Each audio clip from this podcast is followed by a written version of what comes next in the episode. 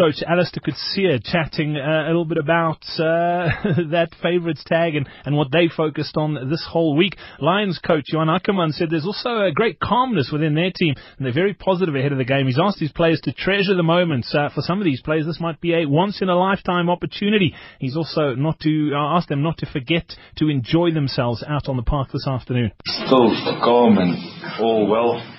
Um, I think it will start building up from tomorrow.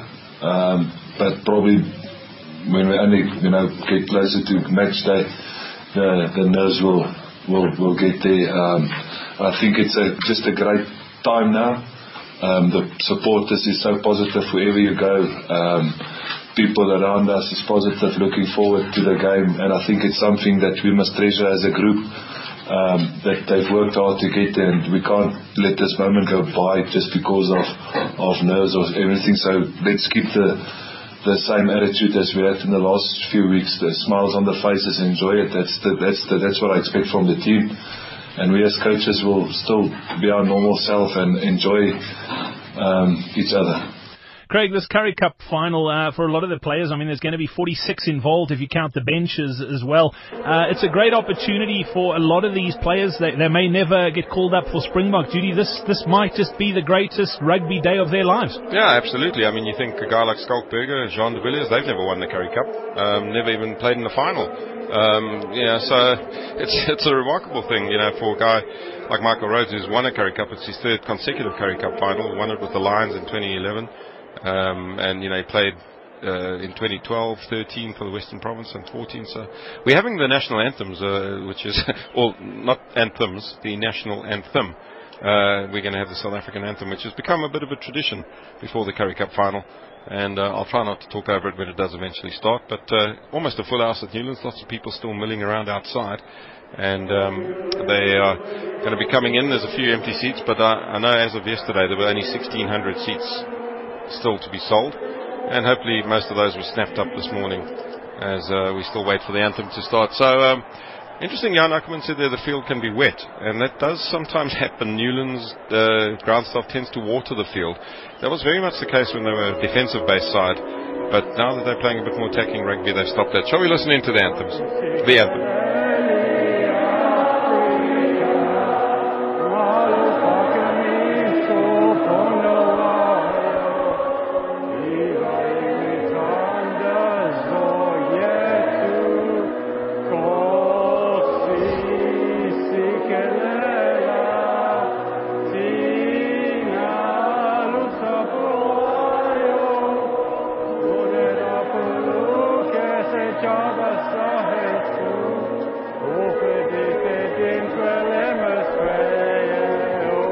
Savior.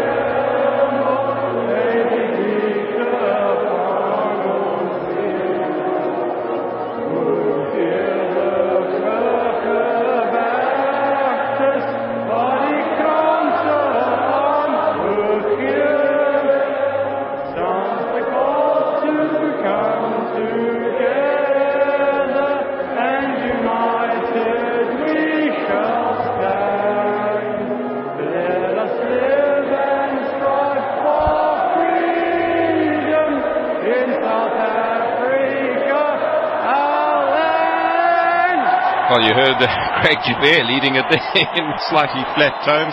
But what a wonderful occasion and uh, for all these players. And as you say, those players that might never get the chance to sing the national anthem for the Springboks. Really great moment for them.